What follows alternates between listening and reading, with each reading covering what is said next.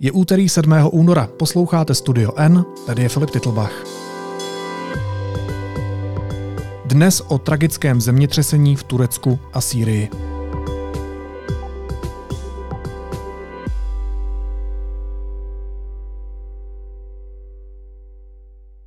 Arkadaşlarla birlikteyiz. Şu an herkes telefonlara sar.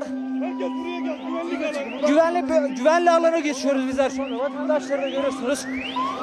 Deprem oluyor gene.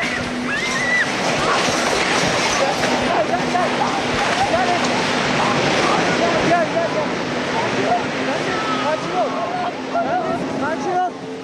Arkadaşlar.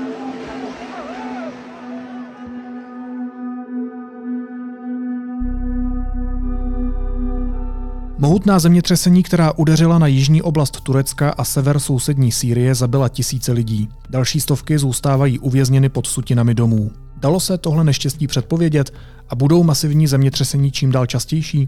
O tom se budu bavit se seismologem a ředitelem Geofyzikálního ústavu Akademie věd Alešem Špičákem. Pane Špičáku, dobrý den, vítejte. Dobrý den.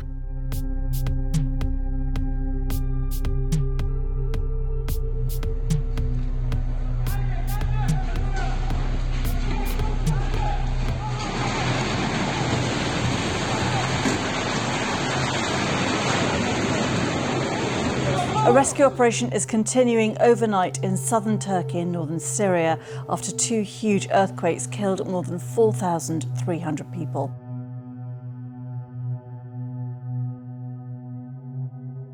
Vy jste v rozhovoru pro Český rozhlas řekl, že každý den začínáte tím, že eh, hned ráno se podíváte na to, co seismologicky zajímavého se stalo ve světě. Tak jaké bylo v tomhle ohledu vaše pondělní ráno? Co jste si řekl? Eh, moje pondělní ráno eh, bylo takové, že jsem se rozmýšlel, jestli mám jít do práce brzo, protože teď mám nějaký termíny, do kdy musím něco dodělat. A eh, jestli nemám jít tak úplně brzo, protože jsem strávil náročný víkend na horách. No a nakonec ta zodpovědnost zvítězila a když jsem jel v tady 125 ze Zlíchova na Chodovec, tak jsem se koukl do mobilu, no a viděl jsem tam eh, teda tu informaci už o tom zemětřesení, jak bylo silné a bylo mi jasné teda, že je to velký průšvih, takže pak jsem si samozřejmě tu mapu taky, taky už otevřel a eh, bylo mi tedy jasnější spousta věcí, protože už tam byla řada informací, nemyslím ve sdělovacích prostředcích běžných, ale na webech různých seismologických center, které naznačovaly, že skutečně ty následky budou katastrofální. A když jste čerpal z těchto, řekněme, expertnějších webů, eh, tak co jste se z nich dočetl? Co přesně se v Turecku a Sýrii stalo? Tak jednak bylo zřejmé už z rozložení těch dotřesů za těch několik hodin, na jakém zlomu k zemětřesení došlo.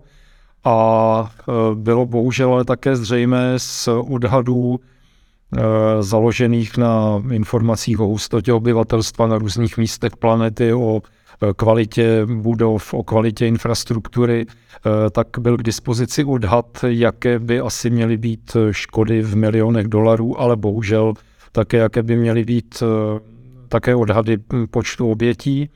A ta první informace byla z Turecka včera ráno, že je, já nevím, obětí asi 150 nebo 200, ale tam bylo zřejmé, že to bude někde mezi jedním a deseti tisíci obyvatel takže uh, už od začátku bylo jasné, že ten, prostě, že ten průšvih je obrovský a navíc bylo zřejmé, kde k tomu zemětřesení došlo, že je to v oblasti, která je bohužel v tuto chvíli naprosto rozvrácená tím dlouholetým konfliktem Sýrii a konfliktem vlastně mezi tureckým a kurdským uh, obyvatelstvem a tak dále.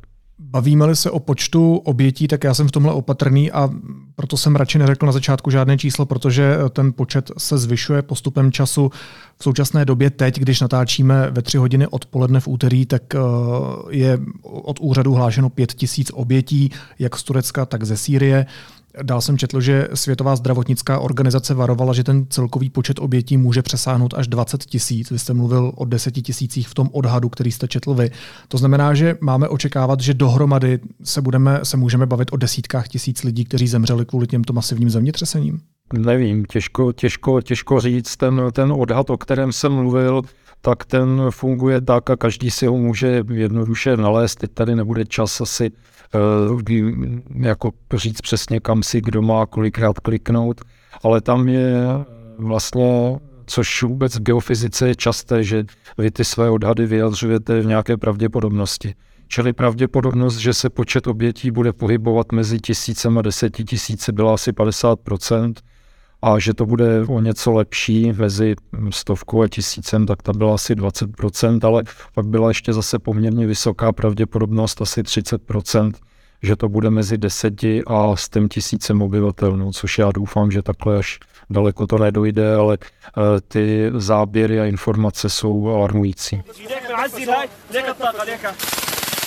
It's a race to save lives that includes the smallest ones.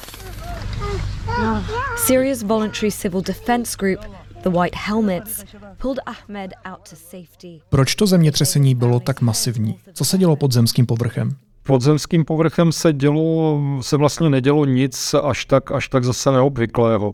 V té e, oblasti se vůči sobě pohybují dva obrovské horninové bloky, e, mikrokontinenty nebo mikrodesky. Jedna se nazývá deska arabská, ta se posouvá na sever rychlostí asi 2 cm za rok a podle východního anatelského zlomu klouže podél anatolské desky rychlostí právě asi těch 20 cm, 20 cm za rok. No a to rozhraní mezi těma dvěma, dvěmi deskami je uh, zlomový systém, který je svislý. Ten pohyb těch bloků je horizontální, takže nic se nikam nepodsouvá, nenasouvá, ty bloky podle sebe kloužou jako dvě kostky. A ta rychlost je tedy asi, jak říkám, 2,5 cm za rok. No a to je vlastně vždycky předpoklad silných zemětřesení, že dochází k pohybům dlouho, dlouho, dlouho a ty pohyby na, té, na, té, na tom spoji, na tom zlomu jsou e, zastaveny, zabržděny nebo úplně za, zalepeny střením na tom zlomu nebo nějakými nerovnostmi, výčnělky, ten ta plocha pochopitelně není rovná. No a ta pevnost nicméně má své limity a když ty horniny jsou stále a stále těmi deskami tlačeny tou rychlostí 2 cm za rok, tak se ty horniny ohýbají, deformují a v určitý moment je tam to napětí tak obrovské, že ten spoj povolí.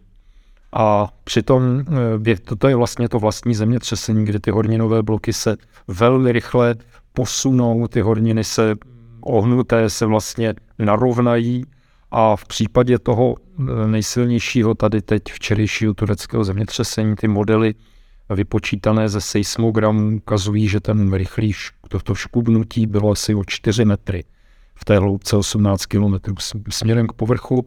Eh, pak eh, že ten, ten zlom není homogenní, takže ne všude na něm je ta rychlost stejná. A ještě asi důležité je, teda jestli dovolíte poznamenat, že my jsme zvyklí ze sdělovacích prostředků poslouchat, když o nějakém zemětřesení referují, že vzniklo tak a takových zeměpisných souřadnicích v takové a takové hloubce. Čili máme takový jako dojem, že je to bod. Ale ono to tak není. Ona je to plocha a čím je ta plocha větší, tím je to zemětřesení také silnější. A tahle plocha byla obrovská, měla délku asi 250 kilometrů a do hloubky šla asi do hloubky 25 km. Čili takováhle svislá plocha se dala do pohybu eh, uprostřed víc, na okrajích méně a eh, takhle obří zdroj energie to bylo. A to byl ten důvod, proč uh, to zasáhlo takové velké území na povrchu té země, proč to zasáhlo dva státy? To vždycky zasáhne velké území, když je to zemětřesení takhle silné. Zemětřesení u Sumatry v roce 2004 bylo třetí nejsilnější v historii seismických pozorování, asi za těch posledních 130 let a někteří ho máme v živé paměti. A tam se posunuly bloky po zlomu o délce asi tisíc kilometrů, čili to bylo ještě daleko, daleko větší, větší plocha, větší, mnohem větší množství energie. Čili tohle je prostě obecná vlastnost těch zemětřesení, že silná zemětřesení vznikají na velkých plochách. Není to jako, že někde odpálíme nálož a ta energie se šíří z jednoho bodu. Takže eh, takhle to, takhle to pod tou zemskou kůrou vypadá, nebo v té zemské kůře vypadá a tím pádem ta zasažená oblast je potom obrovská. Vy jste říkal, že to bylo vlastně takové sice masivní, ale běžné zemětřesení, že na tom asi není nic příliš jako specifického. Ale já jsem, ptám se jenom proto, protože já jsem viděl video na Twitteru, jak celý obytný dům spadl během několika vteřin k zemi, prostě zmizel. To je běžný jev takových zemětřesení, to znamená, že to opravdu jako není ničím specifické a na tohle bychom si měli zvyknout v případě takhle velkého zemětřesení? Ale to je něco jiného. To zemětřesení jako takové je nějaký přírodní fenomen. Tektonické zemětřesení, co jsou prakticky všechna nebo úplně všechna ta silná, tak eh, to má určitý průběh, eh, jak, o který, který jsem tady se pokoušel popsat, určité příčiny. A eh, ten jeho průběh je, je všude na světě víceméně stejný. Ale to, jakým způsobem na to hm, reaguje ta infrastruktura, no tak ten nezávisí až tak na tom, na tom zemětřesení. Ten, ten výrazně závisí na tom, jak ty budovy jsou konstruovány a na jakých místech jsou postaveny. Samozřejmě částečně to také závisí na tom, to je ještě další věc, kterou jsem tady nezmínil, že jak se ty horninové bloky dají tou obrovskou rychlostí v momentě toho zemětřesení do pohybu od těch několik metrů u těchto silných, no tak ještě potom hodně záleží na tom, jestli ten pohyb je rovnoměrný, anebo jestli jsou to nějaké záškuby, nějaké impulzy, či třeba se to šíří rychle, pak se to zastaví a zase rychle. A to má obrovský vliv na to, jak pak na to ty struktury reagují, protože to, co je kritické pro inženýry, kritické číslo, podle kterého oni se snaží ty budovy konstruovat, je zrychlení půdy. Nikoliv velikost toho pohybu, protože tak, kdyby byla pomalá, tak by se tomu domu nic nestalo, on by se celý nadzdvihl, zase by si sedl, ale tohle je důležitý parametr, který jsem teda v úvodu nezmínil. Ale nicméně to, jak jste viděl a každý, myslím, váš posluchač, jak se ty domy neuvěřitelným způsobem prostě sesypaly, tak to je eh, špatná konstrukce eh, na místě zlomu, který je známý silnými zemětřeseními. Takže se dá jinými slovy říct, že je to zanedbanou výstavbou v místě, které je vědecky jaksi eh, proskoumané, kde se ví, že k něčemu takovému může dojít a, a něčemu takovému se prostě nedá ubránit jinak, než postavit prostě jiné domy? Je to tak. Já jsem někde četl rozhovor s běžným uh, obyvatelem uh, tureckým nějakého z těch postižených měst a ten právě zmiňoval, že tentokrát teda to připomínalo apokalypsu, ty, ty pohyby, ale nicméně, že prostě na zemětřesení jsou, oni jsou tam zvyklí. Takže na to vlastně na těchto těch aktivních oblastech není potřeba nějaký vědecký poznatky, tam to vlastně každý zažil několikrát ale ono to není tak jednoduché říct, že to bylo zanedbané, protože abyste postavil tu konstrukci odolnou, tak si představte, že třeba cena té stavby se zdvojnásobí. Jo? Nebo v případě jaderných elektráren, když se eh, dimenzují podle lokality, kde jsou postavené, tak vy je vlastně, eh, vlastně ty, ti konstruktéři je dimenzují podle údajů, podle rizik, která v té oblasti jsou pravděpodobná. A o každý stupeň té magnitudové stupnice, řekněme, víš, když eh, odhadnete nějaký ten maximální limit, tak se vám ta cena třeba zdvojnásobí. Víme, jaké máme tady debaty okolo stavby jaderných bloků, kolik to bude stát a teď si představte, že by do toho vstoupil ještě tenhle parametr.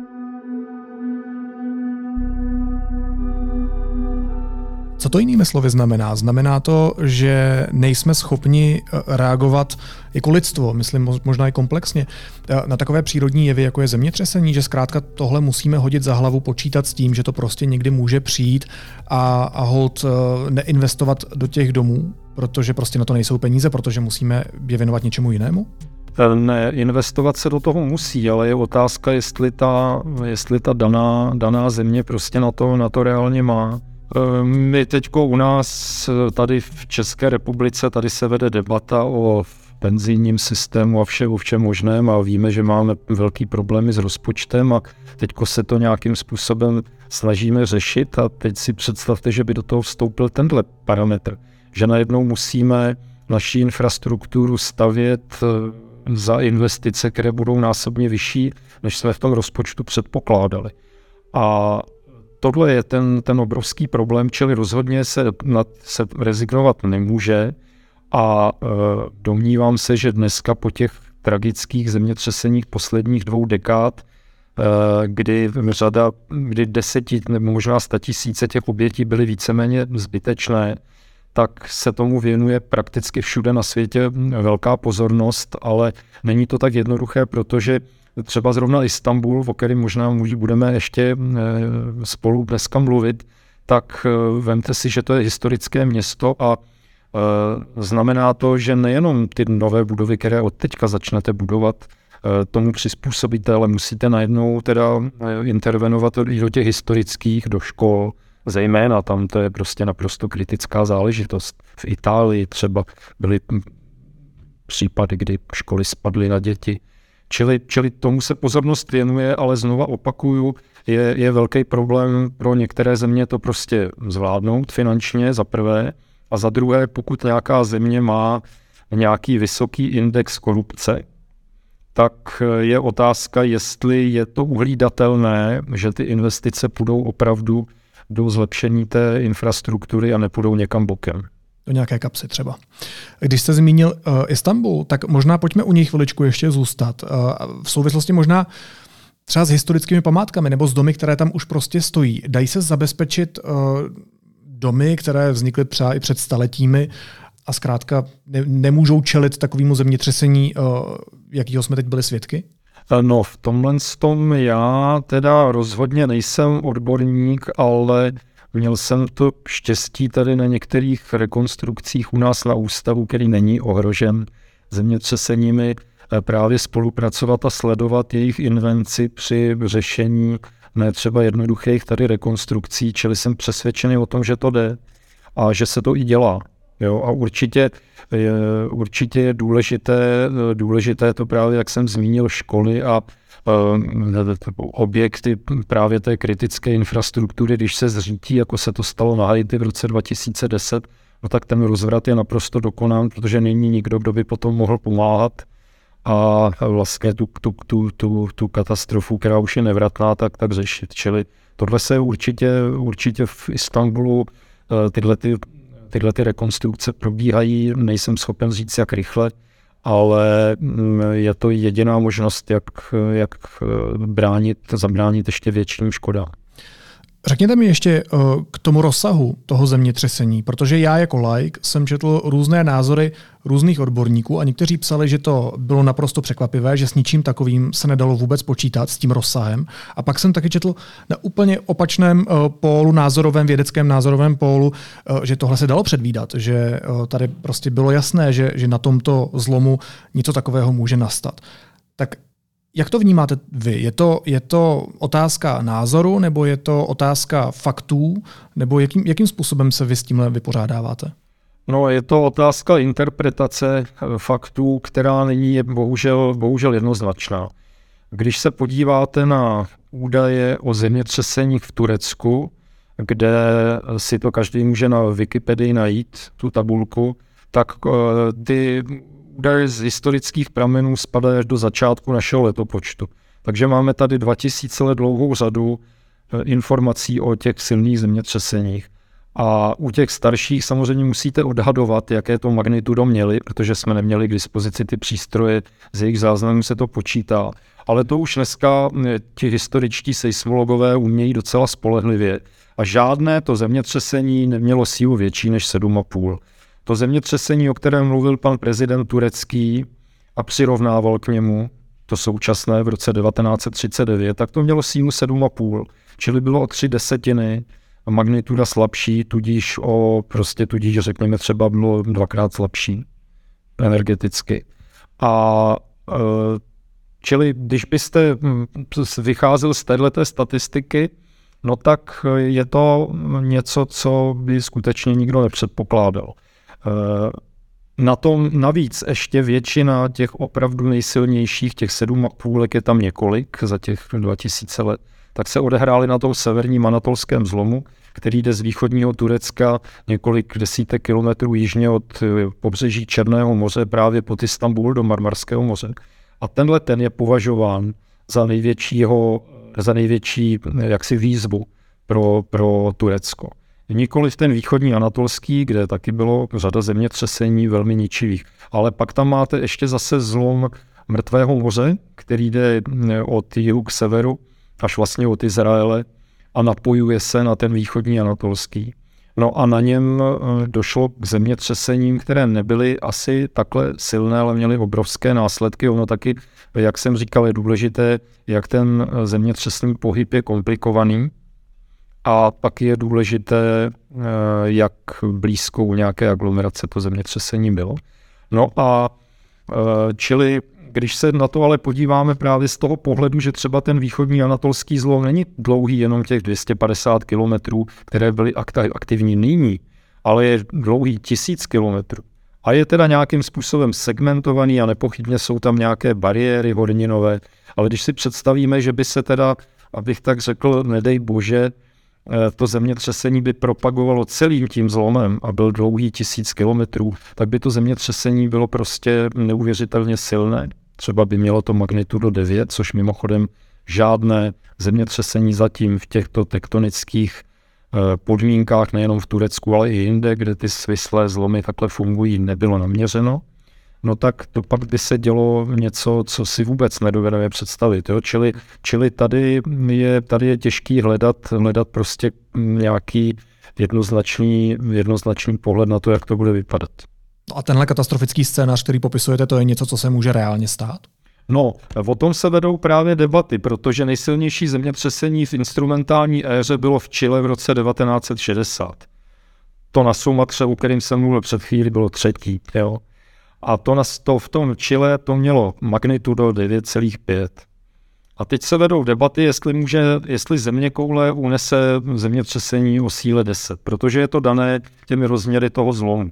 A země koule má určitou velikost a ty zlomy prostě mají určitou maximální délku. Ale i to čilské zemětřesení vzniklo jenom na části, sice obrovské, té subdukční zóny desky Nazca pod Jižní Ameriku. Čili kdyby se ta subdukční zóna zaktivovala celá v té hloubce kolem těch 40 km po celé délce Chile, no tak by hold to, eh, tu desítku teoreticky dalo. Ale podle těch paleoseismologických výzkumů, což je výzkum eh, horninového prostředí, které nese nějaké známky starých zemětřesení, tak eh, se nezdá, že něco takového někdy, někdy nastalo. Ale hm, teoreticky to prostě možné je a jsou na to různé názory v odborné komunitě. Mě by zajímalo, jestli se dá zemětřesení předvídat. Rozumíte, když se blíží, dejme tomu, tornádo k pevnině, tak meteorologové jsou schopni vypočítat eh, teoretickou cestu, dokážou odhadnout, eh, za kolik hodin nebo za jak dlouhou dobu se dostane kam na tom kontinentu. Co zemětřesení? Dokáže seismolog odhadnout, eh, že nějaké za nějakou dobu přijde, anebo to není možné? Není to možné. Není to možné.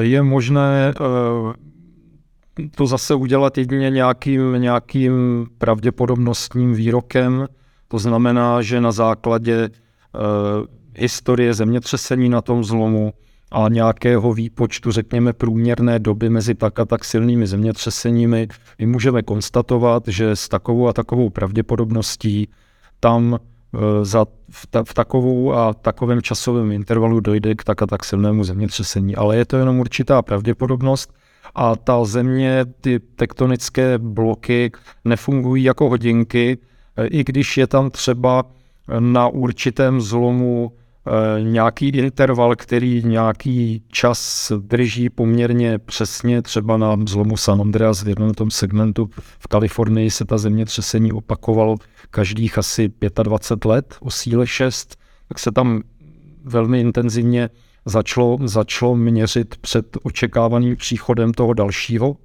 No a ono se spozdilo asi o, hm, tuším, asi o 20 let. A ta řada těch dat, která pak už byla k dispozici opravdu velmi dlouhá, eh, pozorování nejrůznějšího typu nepřinesla žádné znaky, že to zemětřesení přijde. Čili ta skepse v seismologické komunitě k té přesné předpovědi, jak jste mluvil o těch tornádech, tak je eh, velká.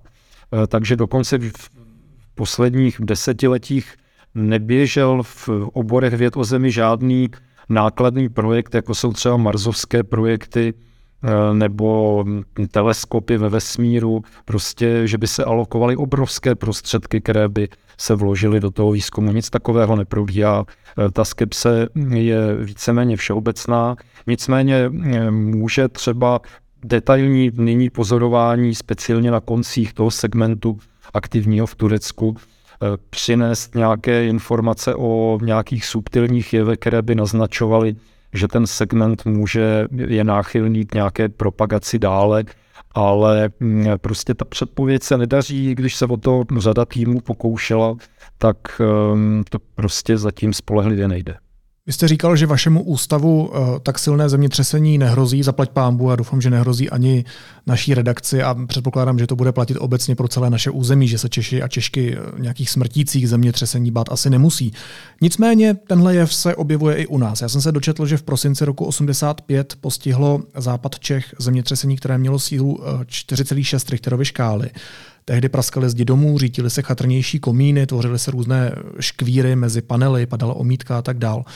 To bylo to nejsilnější zemětřesení, co tady pamatujeme, nebo které eh, jsme byli schopni měřit? Uh, ano, eh, tohle to vypadá, že těch zhruba 4,6 a ty následky, které jste popsal, tak je jakýsi limit pro střední Evropu, pro Českou republiku.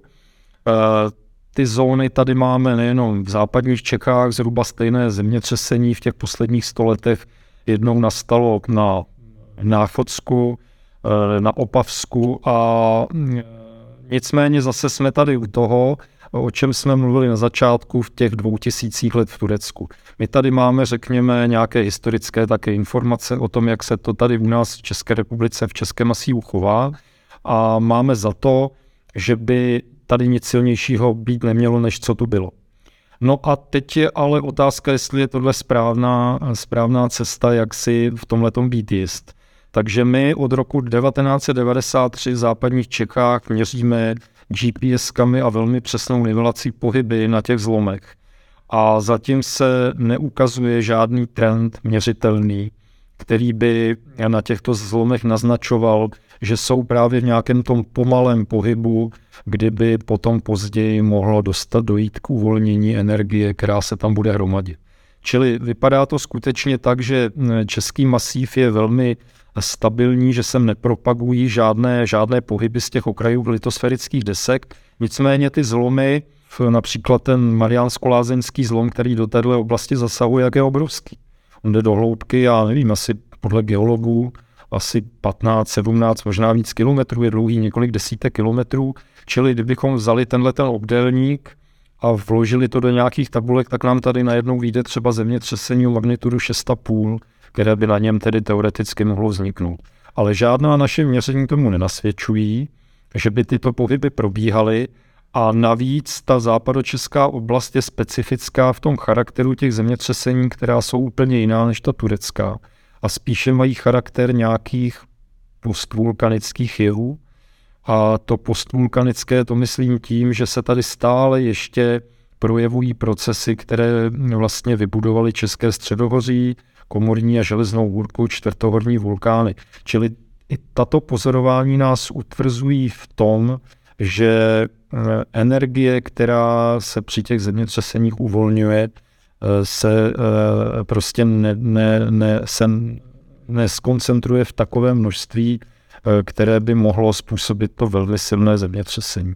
Ale z čeho máme obavy, tady speciálně s mým kolegou sedimentologem Davidem Uličným, a nejsme asi sami, že totiž co je velmi nejasný eh, geologický proces v poměrně nedávné minulosti, před nějakými 4-5 miliony let, je výstup Krušných hor podle těch zlomů, které jsou krásně vidět z těch hnědouhelných dolů. To je opravdu strmý kopec, ten rozdíl výškový na ty pláně krásné, kde se tak krásně běžkuje v zimě, je několik mnoho stovek metrů a e, ty Krušné hory vystoupily poměrně rychle. E, během, nevím, jak, jak to bylo dlouho, já teda zase geolog nejsem, ale je to prostě určitě oblast velmi, velmi zajímavá, ale zase musím říct, že žádná ani malá, ani drobná seismická aktivita, která by naznačovala nějaké, řekněme, předtrhávání, tak tam, tak tam neprobíhá.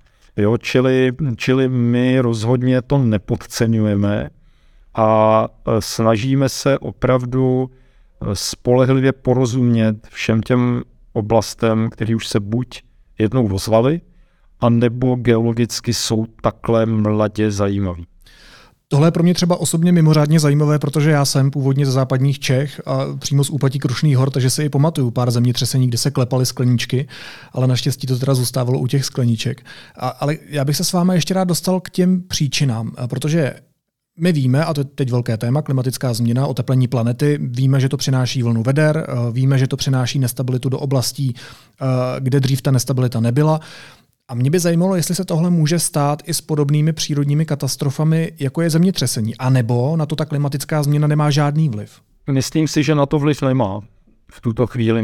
Nevím, jak by se musela ta klimatická země, změna prohloubit, protože uh, ta silná zemětřesení vznikají ne mělce pod povrchem a ta klimatická změna ovlivňuje především tu, tu povrchovou vrstvu, anebo to, co je nad povrchem to včerejší istambulské zemětřesení vzniklo v loupce 18 kilometrů, ta v těch subdukčních zónách, ta, ta, která způsobují pak třeba i vlny tsunami, vzniká ještě hlouběji, v loupce 35-40 kilometrů. Nicméně nějaká drobná zemětřesení se změnami klimatu vznikají a sice v, v současné době běží nějaký projekt ve Skandinávii, která vlastně tím, že ledovec ustoupil, tak v posledních eh, několika tisících letech vlastně ten, ten skandinávský štít stoupá, protože relaxuje plášť pod eh, zemskou kůrou a ten výzdvih je hm, několik desítek metrů do dneška.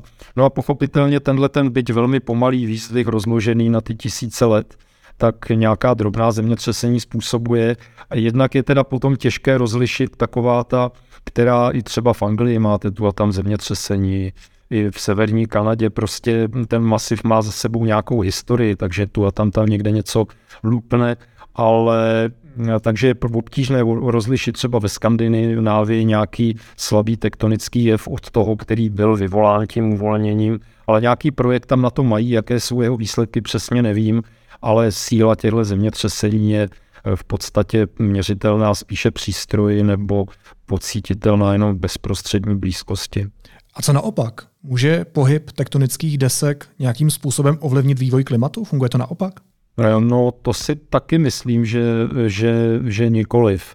Eh, samo sebou, že když vám ty litosférické desky posunou tu vaší lokalitu eh, z pólu na Eh, na rovník, no tak se tam mm, samozřejmě dramaticky změní klima. Eh, v Český masív prodělal vlastně průjezd, nebo ty, ty části, které ho dneska tvoří, no tak mm, prostě původně byly Bůh ví kde a bylo tam tropické moře a tak dále. To všichni, kdo mají trochu zájem o paleontologii, vědí, ale to je něco úplně jiného. Teď se na mě nezlobte za tu otázku, já vím, že nejste společenský vědec, že jste seismolog, ale um, dá se z rozsahu téhle události, a bavíme se zpátky zase o tom Turecku, Sýrii, odhadnout, třeba z vašich zkušeností, jak sledujete různé, uh, různé katastrofy, různé události seismologické ve světě, tak dá se odhadnout, jaký vliv tohle může mít na tu, a teď i řekněme, jako společensky nestabilní uh, syrskou a tureckou společnost, zvlášť tu syrskou nestabilní společnost. Co taková tragédie vlastně ve společnosti může způsobit?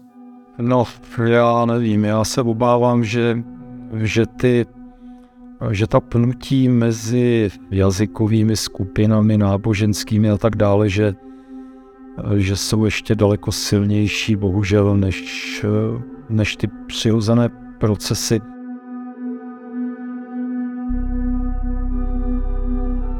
My taky, když o zemětřeseních povídáme dětem na školách a tak dále, tak při vší té, my jsme teda jednak snažíme z pravidla o nich mluvit jako o zajímavém přírodním fenoménu a trošku upozadňovat ty, ty katastrofy, protože já to moc, moc prostě nemám rád to zdůrazňovat, ale vždycky jim právě říkáme, že lidi si dělají mezi sebou daleko horší věci a obávám se, že ani takováhle tragédie tam k nějakému zásadnímu smíření nepovede. Dá se zemětřesení předejít? Například tak máme třeba, když je velká voda, tak eh, máme, dobře to třeba známe v Česku, máme protipovodňová opatření. Dá se, dá se proti zemětřesení, já nevím, vyvinout, aplikovat nějaká preventivní technologie, anebo to už jsem někde ve sci-fi světě? No tak kromě těch konstrukcí, o kterých jsem myslím taky mluvil, že musí být dostatečně pružné, aby se poškodili, ale nespadly, tak se, myslím, i budují v Japonsku o budovy, které jsou na nějakém takovém setrvačníkovém principu, že vlastně jdou proti pohybům té půdy, ale myslím si, že jak si v těch velkých aglomeracích se velkým škodám při silném zemětřesení zabránit nedá. Dá se určitě, dají se minimalizovat oběti lidské, což je teda určitě zásadní úkol. No a dalo by se tomu, dalo by se tomu jednoduše předejít, tak kdybychom bydleli ve stanech nebo v jurtách, no, tak eh, to zemětřesení samotné škodlivé není. Eh, ty na, na tom zemském povrchu ty, ty jizvy bývají jenom zřídka nějaké a jediné, co nepříjemného některá zemětřesení spustí, co eh, třeba opravdu devastuje přírodní prostředí, tak je vlna tsunami, která opravdu to pobřeží poškodí, ať tam jsme nebo nejsme a poškodí stromy a vegetaci a tak dále ale jinak vlastní takovéto zemětřesení na pevnině tak skončí a co, no. Ale problém je právě naše stavby a obrovská hustota osídlení, hustota obyvatel na, na, těch, na těch plážích na, u, okolo podél oceánu, kde potom samozřejmě ta vlna tsunami způsobí obrovské škody. Takže takhle by to šlo udělat. No a to už se bavíme o tom, co je na povrchu. Já se budu ptát, nebo omlouvám se, se ptám jako dítě nebo jako úplný like, ale tak uh, my jsme svědky toho, kdy zkoušíme, jestli vůbec jako lidstvo dokážeme sestřelit meteorit, který by se třeba blížil, dejme tomu, někdy k planetě Zemi. A tak se ptám, jako uh, neskoušíme třeba nějakou technologii, kterou bychom dokázali zastavit pohyb tektonických desek, nebo uh, neskoumáme i, i, i, tyhle technologie? No ten pohyb tektonických desek je blahodárný. Bez pohybu tektonických desek by nebyl život, protože pohyb litosférických desek vlastně umožňuje cirkulaci hmot eh, mezi povrchem a hlubšími vrstvami zemského tělesa. Neměl byste ložiska surovin, neměl byste prostě nic, eh, kdyby ta krusta byla, byla pevná. Eh, nebylo by, nebyly by místa, které by byly prohřívané nějakými hydrotermální roztoky a to je vlastně kolébka života. Jo, čili, čili nejenom, že by ta země nebyla pestrá, krásná, nebyla by tady zajímavá morfologie, tady taková, tady jiná, nebyly by tady sopky, které jsou prostě, to je úžasný, úžasný fenomén. Čili, čili nic z toho by tady nebylo, takže ty my bychom zastavovat neměli, protože bychom na to brzo doplatili. Ale existovaly takové sci-fi, že se budou odpalovat nějaké nálože, které vlastně to napětí uvolní včas, jo, že teda to zemětřesení bude slabé.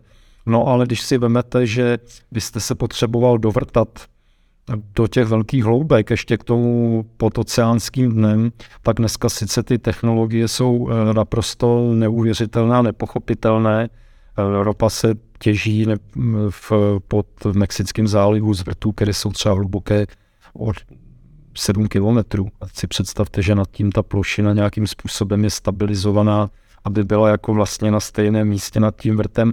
Jsou to technologické zázraky, ale přece jenom je to pořád jenom 7 kilometrů. A teďko prostě kam byste vrtal, jo? Je vlastně ten zlom je dlouhý tisíc kilometrů a e, máme nějaké indicie, jak se tam to napětí hromadí z geodetických pozorování, ze seismických pozorování, ale jistě si tím nejsme, kde jaká ta koncentrace je, čili kam bychom tu obrovskou investici vložili, aby byla efektivní. Jo, čili, čili asi je na odpověď eh, eh, při tom překotném rozvoji techniky asi, asi brzo. Ještě poslední otázka, taková sebekritická, protože uh, když jsem poslouchal váš rozhovor jeden, tak vy jste si v něm povzdechl, že média zajímají pouze takové ty atraktivní momenty, takové ty tragédie, jako je tahle právě. A že potom se na tu problematiku zapomene zase. Stane se to i teďka? Zapomeneme na to? No, to víte, že na to zapomeneme, tak vlastně od včerejška od rána, kdy, kdy jsem přišel já a kolegové do práce, tak vlastně e, neděláme nic jiného, tím si vůbec nechci stěžovat, jo, jenom to konstatuju, že vlastně neděláme nic jiného, než eh, reagujeme na zájem médií. Eh, který je daleko větší než třeba po té Sumatře 2004, protože těch médií je násobně víc, jsou podcasty, což dřív nebylo a tak dále. Čili ta, to spektrum, s kterými na nás média jdou, je daleko větší, ale eh, samozřejmě, že to odezní a prostě dva roky do dalšího nějakého silného zemětřesení nebo nějaké atraktivní sopečné erupce. Myslím, že, že prostě ten zájem vytlačí zájem o jiné věci a na druhou stranu je to celkem pochopitelné a speciálně teda v tuto chvíli si myslím, že co ale nesmí zapadnout je prostě zájem o Ukrajinu. V žádném případě to, to prosím ve sdělovacích prostředcích nedopustte, protože to je, to je daleko eh, důležitější, než, než tu a tam informovat o katastrofálním zemětřesení. Já za nás můžu slíbit, eh, že tu odpornou válku diktátora Putina rozhodně budeme popisovat dál i tady v podcastu Studio N. A moc vám děkuju, eh, že jste si na mě udělal čas. Seismolog, ředitel Geofyzikálního ústavu Akademie věd České republiky Aleš Špičák. Pane Špičáku, moc děkuju, mějte se hezky. Naschledanou. Děkuji moc za pozvání, za rozhovor. Naschledanou.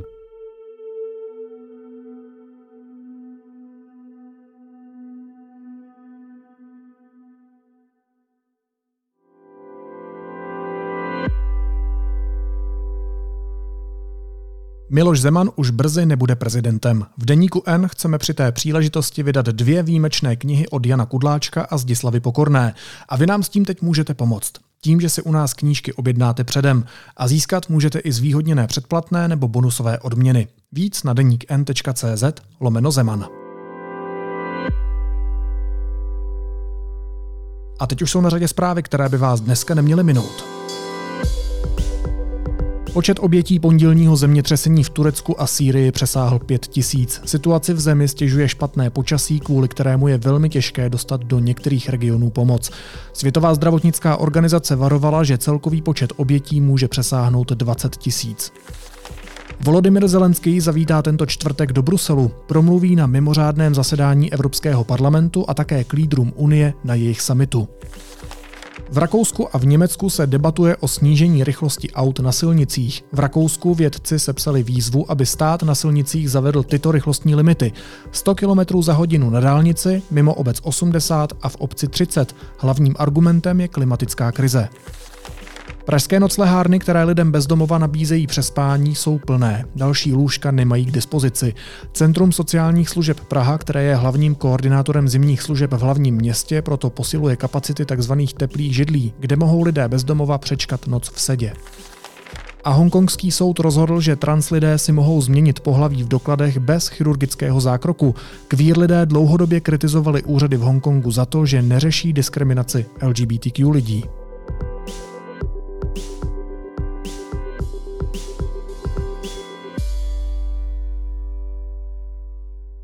A na závěr ještě informace o tom, kde pomoct.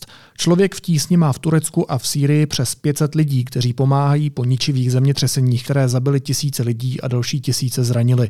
Zároveň organizace vyhlásila finanční sbírku, jejímž prostřednictvím můžete přímo na místě pomoct i vy. Najdete ji na člověkvtísni.cz. Naslyšenou zítra.